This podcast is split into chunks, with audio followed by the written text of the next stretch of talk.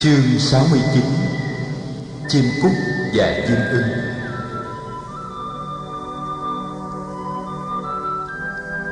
Tuy chưa bị Phật gọi riêng để quở trách lần nào, Thầy Cát Tường vẫn biết rằng mình còn có rất nhiều khiếm khuyết trong nếp sống phạm hạnh, Và thầy cũng biết rằng Phật thấy hết những khiếm khuyết ấy.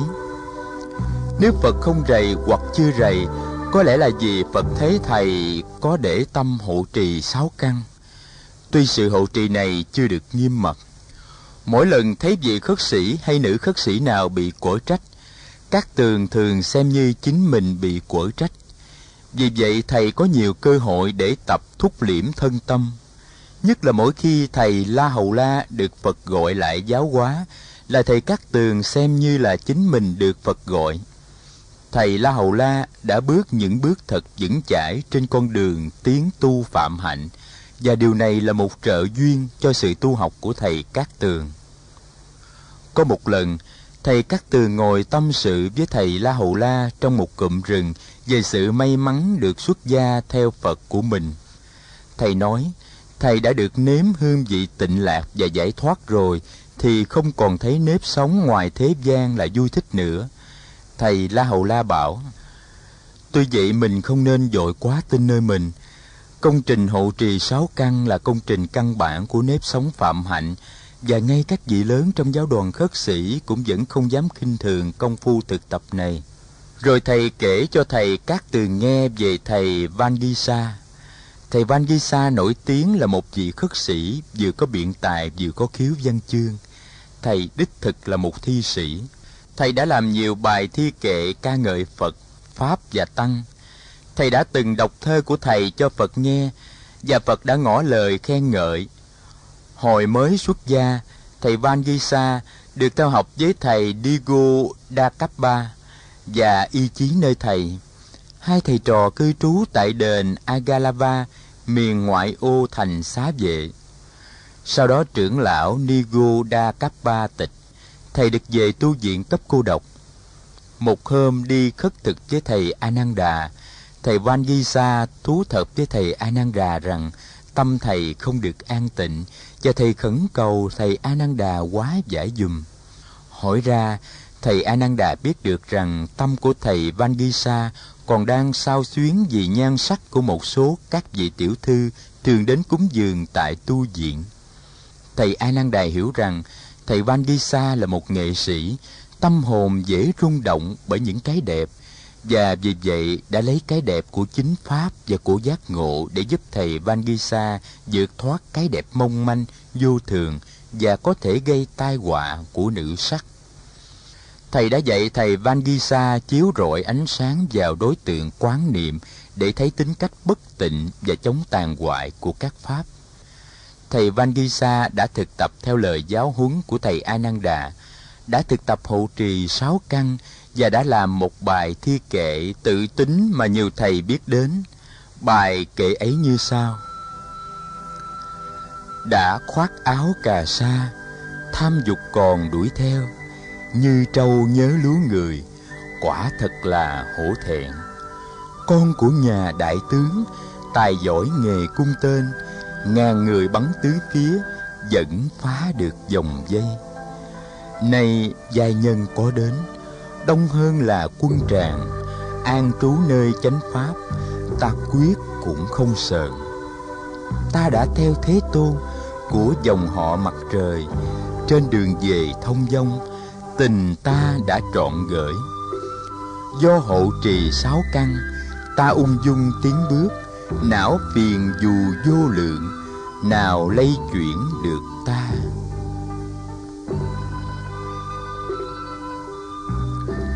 Thầy van gisa là người thông minh và tài giỏi.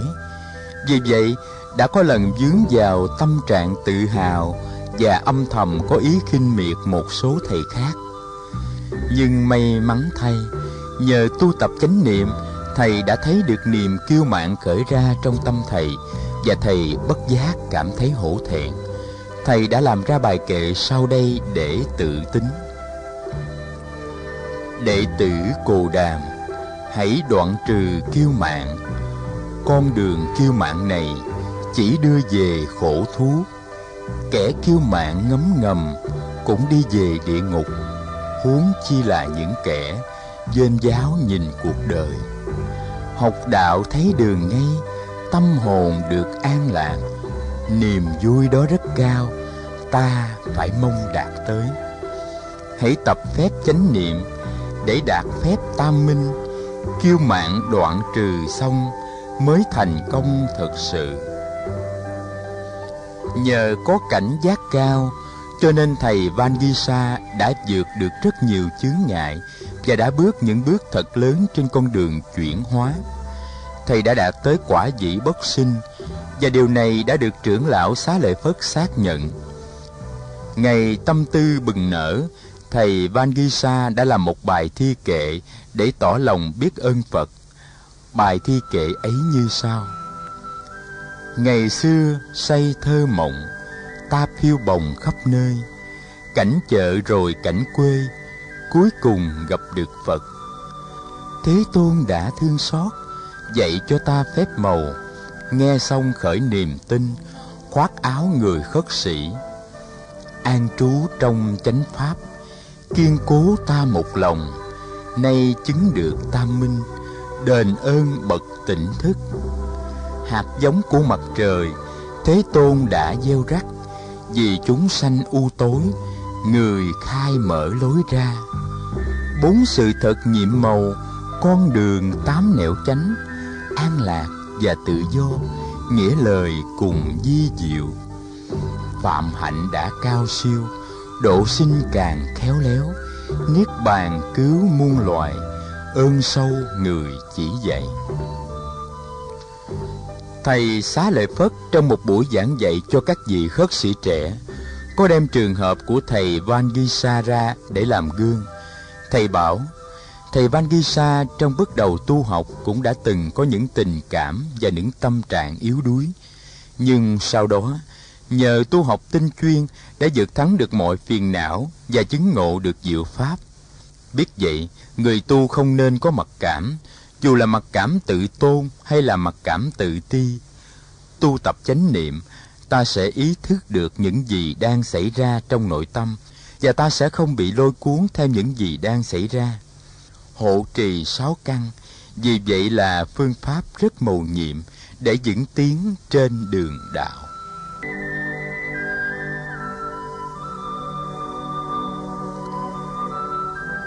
Nghe thầy La Hầu La kể về thầy Van Gisa, thầy Cát Tường hình dung lại được vị khất sĩ tài hoa này. Tuy thầy đã từng được gặp thầy Van Gisa, nhưng chưa bao giờ có dịp trò chuyện. Thầy định bụng hôm nào sẽ đến xin làm quen và học hỏi kinh nghiệm tu đạo của thầy Van Sa. Thầy nhớ có một hôm Phật dùng hình ảnh về biển cả để dạy đại chúng về công phu hộ trì sáu căn. Người nói, này các vị khất sĩ Mắt là một đại dương sâu Trong ấy có đầy những loài thủy quái Có đầy những con nước xoáy Và những đợt sóng ngầm rất nguy hiểm nếu không đi trong chánh niệm Chiếc thuyền của quý vị sẽ bị những loài thủy quái Những con nước xoáy Và những đợt sóng ngầm ấy làm cho đắm chìm trong biển sắt Tai, mũi, lưỡi thân và ý của quý vị cũng là những đại dương sâu. Trong ấy có đầy những loài thủy quái. Nhớ tới những lời dạy ấy của phật thầy các tường thấy sâu sắc vô cùng quả thật sáu giác quan của thầy là những đại dương sâu, và những đợt sóng ngầm có thể nổi dậy bất cứ lúc nào và làm cho thầy chìm đắm thầy la hầu la nói rất phải, thầy rất không nên khinh thường và phải thực tập rất nghiêm chỉnh lời phật dạy câu chuyện về con chim cút mà Phật kể cho các thầy khất sĩ trẻ nghe trước túp liều của người tại tu viện Kỳ Viên là một câu chuyện thật dễ nhớ. Câu chuyện này cũng có mục đích nhắc nhở các thầy giữ gìn sáu căn và đừng buông thả tự thân trong lĩnh vực của thất niệm. Phật kể rằng, một hôm nọ có một con chim ưng thình lình đáp xuống và chụp lấy một con chim cút rồi bay vút lên cao. Con chim cút than khóc, tự trách là mình đã đi ra khỏi vùng mà cha mẹ nó bảo là không nên ra khỏi cho nên mới bị tai nạn Nếu ta biết nghe lời cha mẹ ta thì con chim ưng này làm gì được ta? Nghe con chim cút khóc lóc như thế Chim ưng hỏi. Vậy dùng mà cha mẹ mày bảo mày đừng ra khỏi là dùng nào? Chim cút trả lời Đó là giặt đất mới được cày. Chim ưng lấy làm lạ Bèn mang con chim cút ra trả về chỗ cũ. Trước khi bay đi Chim ưng nói Này nhóc Ta đã thả mày ra Mày hãy liệu chừng Ta chỉ thả mày lần này thôi. Lần sau nếu bắt được mày, Ta sẽ không thả đâu.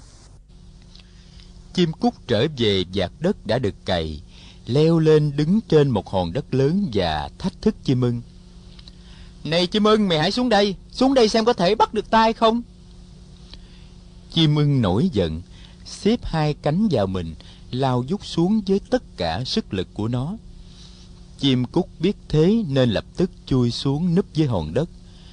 Chim ưng đã bắt không được chim cút mà còn da và hòn đất thật mạnh đến nỗi bị bể ngực và quay ra dậy chết. Phật nói: Này các vị khất sĩ, người tu hành phải an trú trong chánh niệm, hộ trì sáu căn cho nghiêm chỉnh, rời khỏi lãnh vực chánh niệm, tức là đi vào lãnh thổ của ma dương, thế nào cũng bị tai nạn.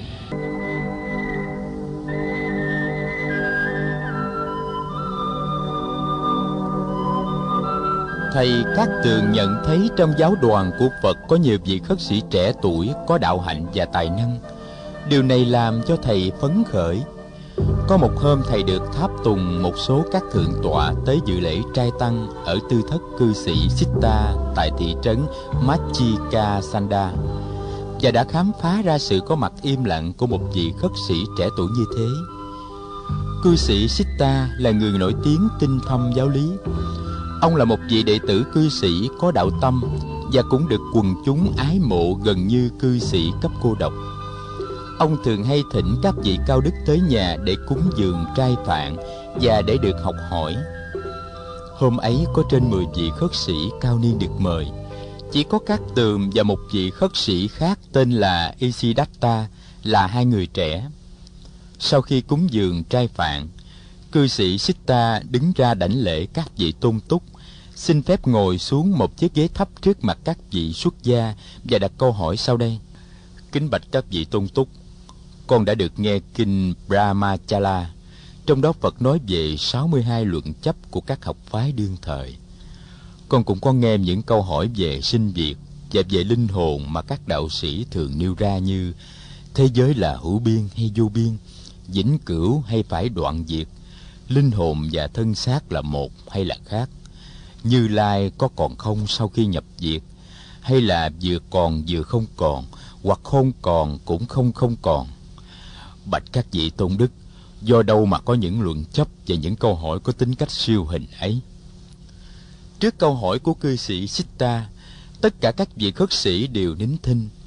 Sita lặp lại câu hỏi này tới ba lần mà cũng không có vị khất sĩ nào lên tiếng để trả lời cả thầy cát tường cảm thấy bối rối và cảm thấy nóng hai bên tai. Đột nhiên thầy isidatta lên tiếng. Hướng về phía các vị trưởng lão thầy hỏi. Kính bạch các vị trưởng thượng con có thể trả lời câu hỏi đó của cư sĩ Sita được không? Các vị khất sĩ lớn trả lời. Khất sĩ, ông có thể trả lời nếu ông muốn. Hướng về cư sĩ Sita Thầy Isidatta nói, Này cư sĩ, sở dĩ có những luận chấp và những câu hỏi ấy vì người ta còn mắc kẹt vào ngã kiến. Nếu ngã kiến không còn, người ta sẽ không hỏi những câu hỏi như thế và không chủ trương những luận chấp như thế. Cư sĩ Sita lộ vẻ ngạc nhiên và thán phục, xong ông lại nói, Xin Đại Đức vui lòng cắt nghĩa cho rõ thêm. Người không được gần gũi các bậc thiện nhân không được học hỏi giáo pháp giác ngộ, thường cho rằng thân thể này là ta, hoặc thân thể này là của ta, hoặc có ta trong thân thể này và có thân thể này trong ta. Người ấy lại cho rằng cảm thọ là ta, là sở hữu của ta, hoặc có ta trong cảm thọ này và cảm thọ này trong ta. Người ấy cũng có cùng một kiến chấp ấy đối với tri giác, tâm hành và nhận thức. Đó là người đang bị kẹt vào ngã kiến chính vì bị kẹt vào ngã kiến như thế nên mới chủ trương và tin vào những luận chấp như 62 luận chấp trong kinh Phạm Võng và mới hỏi những câu hỏi như những câu hỏi về hữu biên và vô biên, thường và đoạn, một và khác, còn hay là không còn. Thưa cư sĩ Sita, nếu học hỏi và tu tập để phá trừ được ngã kiến, thì những câu hỏi và những luận chấp kia sẽ tự động trở thành vô nghĩa. Cư sĩ Sita hoàn toàn bị thầy Isidatta chinh phục. Ông kính cẩn hỏi. Bạch Đại Đức, Đại Đức từ đâu tới? Thưa cư sĩ Sita, tôi từ Avanti. Avanti à? Bạch Đại Đức, tôi nghe nói ở Avanti có một người trẻ tuổi tên là Isidatta đã xuất gia. Đó là một thiếu niên anh Tuấn, lỗi lạc phi thường. Một người mà chúng tôi nghe tên mà chưa bao giờ được gặp mặt. Chẳng hay Đại Đức có gặp ông ta hay không? Cư sĩ Sita, tôi đã có gặp mặt ông ấy. Vậy thưa Đại Đức, vị khất sĩ tài đức ấy hiện bây giờ ở đâu đại đức isidatta im lặng cư sĩ Sitta vốn là người thông minh ông ngờ ngợ rằng vị đại đức đang ngồi trước mặt mình chính là isidatta ông hỏi có phải đại đức chính là đại đức isidatta đó không? Dạ thưa phải. Thầy isidatta trả lời. Cư sĩ Sitta mừng rỡ. Vậy thì quý quá, Và hân hạnh cho tôi biết mấy. Bạch Đại Đức Isidatta Dương xoài và tệ xá tại Machika Sada rất mát mẻ và đầy đủ mọi tiện nghi. Tôi rất mong ước được Đại Đức đến viếng chúng tôi thường thường. Chúng tôi xin nguyện cúng dường Đại Đức tất cả những gì Đại Đức cần đến như là thực phẩm, y áo, thuốc men và chỗ ở. Đại Đức Isidatta im lặng, sau đó các vị khất sĩ từ giả thầy các tường nghe nói là sau đó thầy isidatta không bao giờ trở lại nhà cư sĩ sitta một lần nữa. Và từ đó thầy cũng không còn được gặp thầy isidatta hình ảnh thầy isidatta sáng ngời trong tâm thầy Cát tường thầy isidatta không những thông minh mà còn rất khiêm nhượng nữa thầy không màng tới sự cung kính và cúng dường của người cư sĩ dù là của một vị đại cư sĩ như Sitta. Thầy Cát tường thầm nguyện sẽ học theo hạnh của thầy Isidatta và thầm hẹn là một hôm nào đó có dịp ghé về Avanti, thầy sẽ hỏi thăm để tìm gặp lại vị khất sĩ ấy.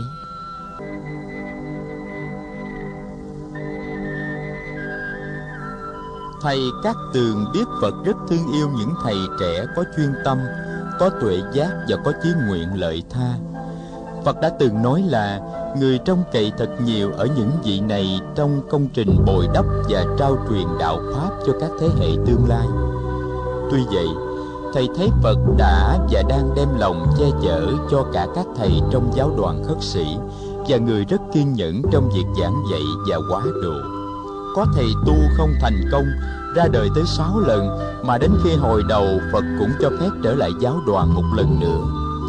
Có những vị thiếu thông minh đến nỗi học hoài mà cũng không thuộc được 16 phép thở.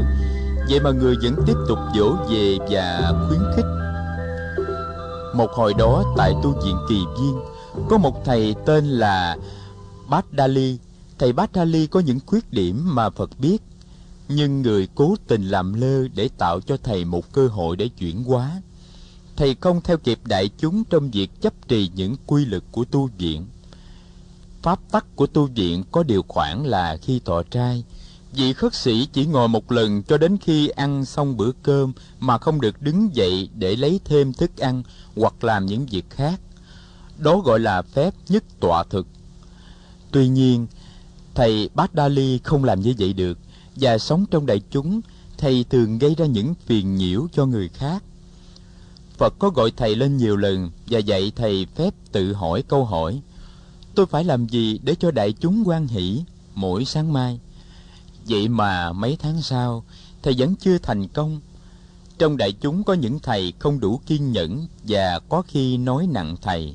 Biết vậy, có một hôm, phật dạy đại chúng. Các vị khất sĩ, một cá nhân trong tăng đoàn dù có những khuyết điểm trầm trọng, nhưng thế nào trong những con người ấy vẫn còn lại một ít hạt giống của niềm tin và tình thương chúng ta phải cư xử với vị ấy như thế nào để những hạt giống của niềm tin và tình thương còn lại trong con người không hoàn toàn bị tiêu diệt. Ví dụ, có một người kia vì bất hạnh mà bị mù một con mắt, và chỉ còn một con mắt. Bà con và những người thân thuộc của người này cố nhiên sẽ tìm cách giúp đỡ và bảo vệ con mắt còn lại kia. Vì biết rằng con mắt kia mà mù nữa thì không còn gì là tương lai nữa. Vậy thì các vị khất sĩ, các vị hãy giúp bảo vệ những hạt giống đức tin và tình thương còn lại nơi người đồng đạo bằng cách đối xử dễ thương với người ấy. Hôm ấy, thầy các tường có mặt. Thầy rất cảm động vì thái độ và tình thương của phật. Thầy ngẩng lên thì thấy thầy A Nan Đà đưa tay lau nước mắt. Thì ra thầy A Nan Đà cũng cảm động như thầy.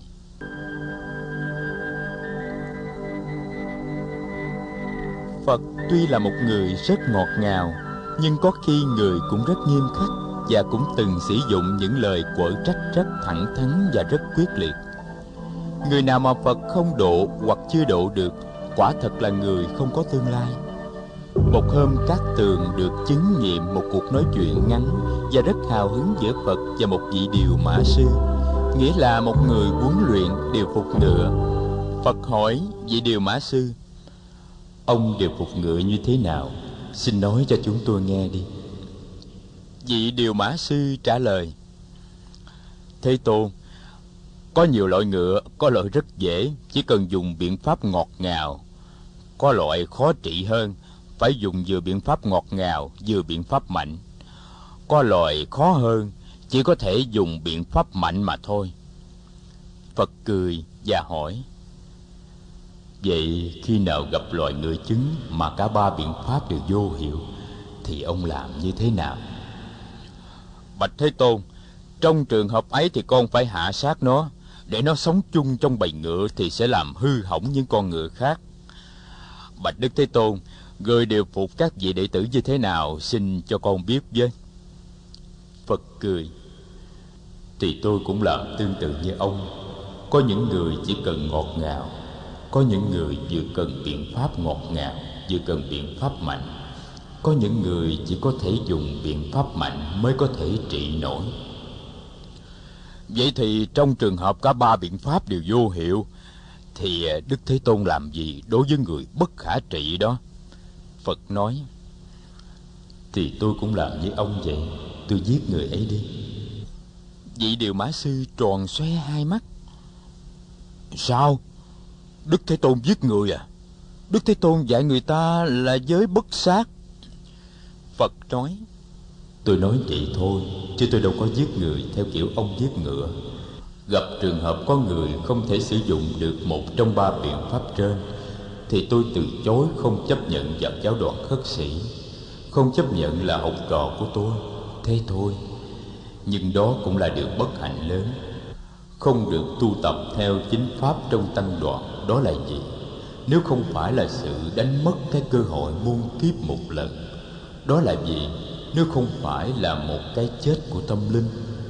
Nhưng đó không phải chỉ là một niềm đau cho người kia, mà là một niềm đau cho cả tôi vì tôi rất thương xót người đó, và tôi vẫn mong là một ngày kia người đó có thể hồi đầu. Ngày xưa, thầy cát tường đã có dịp thấy và nghe phật quở trách và dạy dỗ thầy la hầu la, và thầy cũng đã từng thấy phật trách dạy một vài thầy khác. Bây giờ thầy thấy được sau hành động quở trách và la dạy ấy là một tình thương đầm thắm thầy cát tường biết phật rất thương thầy, dù phật chưa nói ra điều đó thành lời. Nhưng chỉ cần nhìn vào mắt người là thầy thấy rõ điều đó. Đêm nay, đức thế tôn có khách. Thầy a nan đà nhờ thầy cát tường đi đun nước nấu trà. Khách là một vị hiệp sĩ, dáng đi hiên ngang, lưng đeo trường kiếm. Ông cột ngựa ngoài cổng tu viện kỳ viên gươm bên yên ngựa và được thầy xá lợi phất hướng dẫn vào chiếc am tranh của phật. Người ông cao lớn, mắt ông sáng quắc và ông bước những bước dài, mắt sáng quắc nhìn về phía trước. Thầy a nan đà cho thầy cát tường biết, đó là hiệp sĩ rohitassa khi vào dân trà, thầy cát tường thấy hiệp sĩ rohitassa và thầy xá lợi phất đang ngồi đối diện phật trên những chiếc ghế gỗ kê thấp còn thầy a nan đà thì đứng hầu sau lưng phật. Dân trà cho phật, cho khách và cho hai thầy xong. Thầy cát tường cũng đến đứng sau lưng phật bên cạnh thầy a nan đà. Mọi người lặng thinh. Một lúc thật lâu sau khi uống trà, đột nhiên hiệp sĩ rohitassa mở lời. Bạch đức thế tôn, có một cõi nào mà không có sinh, không có già, không có bệnh và không có chết? Có một cõi nào mà muôn loại không chịu luật sinh diệt? Ta có thể di chuyển bằng cách nào để ra khỏi thế giới của sinh diệt để đi tới thế giới không sinh diệt kia? Phật trả lời này rohitasa không thể nào ra khỏi thế giới sinh diệt bằng cách di chuyển. Dù ta có đi mau cách mấy đi nữa dù ta có đi mau hơn cả ánh sáng. Nghe phật nói như thế hiệp sĩ rohitasa chắp hai tay lại. Lạy Đức Thế Tôn, người dạy rất chí lý. Quả thật là không thể đi ra khỏi biên giới của thế giới của sinh diệt bằng cách di chuyển, dù bằng tốc độ nào. Con nhớ trong một kiếp trước, con đã từng có thần thông và con đã có thể bay trong hư không với tốc độ của một mũi tên. Con chỉ cần bước một bước là đã có thể từ bờ biển miền Đông sang tới bờ biển miền Tây. Con đã cố quyết vượt biên giới của thế giới sinh lão bệnh tử để đi sang một thế giới khác, một thế giới trong đó ta không còn bị khống chế bởi luật sinh diệt. Con đã đi suốt ngày như vậy, ngày này sang ngày khác, không dừng lại hoặc để ăn, hoặc để uống, hoặc để nghỉ ngơi, hoặc để ngủ, hoặc để đi đại tiện hay tiểu tiện. Hừm. Con đã đi trên một trăm năm với tốc độ ấy, nhưng con đã không đi tới đâu cả, và rốt cuộc con đã chết tại dọc đường. Di diệu thai, đúng sự thật thay là lời nói của Đức Thế Tôn. Quả thật ta không thể nào vượt được biên giới của cõi sinh tử bằng cách di chuyển, dù là di chuyển với tốc độ của ánh sáng. Hừm. Phật dạy, tuy vậy, ta không nói rằng cõi sinh tử này không thể vượt được. Này Rohitassa, ông có thể vượt khỏi cõi sinh tử này. Ta sẽ chỉ cho ông con đường để vượt thoát thế giới sinh tử. Này Rohitassa, chính trong tấm thân dài bảy thước của ông mà thế giới sinh tử được sinh khởi, và cũng trong chính trong tấm thân dài bảy thước ấy mà ông có thể tìm thấy được sự chấm dứt của thế giới sinh tử. Hãy quán chiếu thân thể ông, hãy quán chiếu thế giới sinh diệt ngay trong tấm thân bảy thước của ông. Quán chiếu để thấy được thực tướng vô thường, vô ngã, bất sinh và bất diệt của dạng pháp trong vũ trụ rồi ông sẽ thấy thế giới sinh diệt tan biến và thế giới của bất diệt, bất sinh hiểm lộ. Ông sẽ được giải thoát khỏi mọi khổ đau và sợ hãi. Để vượt khỏi thế giới của khổ đau, của sinh diệt ông không cần đi đâu hết. Ông chỉ cần ngồi lại và nhìn sâu vào tự tánh của thân thể ông. Thầy cát tường thấy hai mắt của đại đức xá lợi phất sáng quắc như hai vì sao. Hiệp sĩ Roshi Tassa cũng lộ vẻ vui sướng một cách rõ rệt. Các tường cảm động không cùng, ai dè pháp phật mầu nhiệm đến thế và cũng hùng tráng đến thế. Thật như là một bản đại hùng ca. Chìa khóa của sự thành công nằm ngay trong lòng bàn tay mình. Thầy các tường cảm thấy rõ ràng điều đó.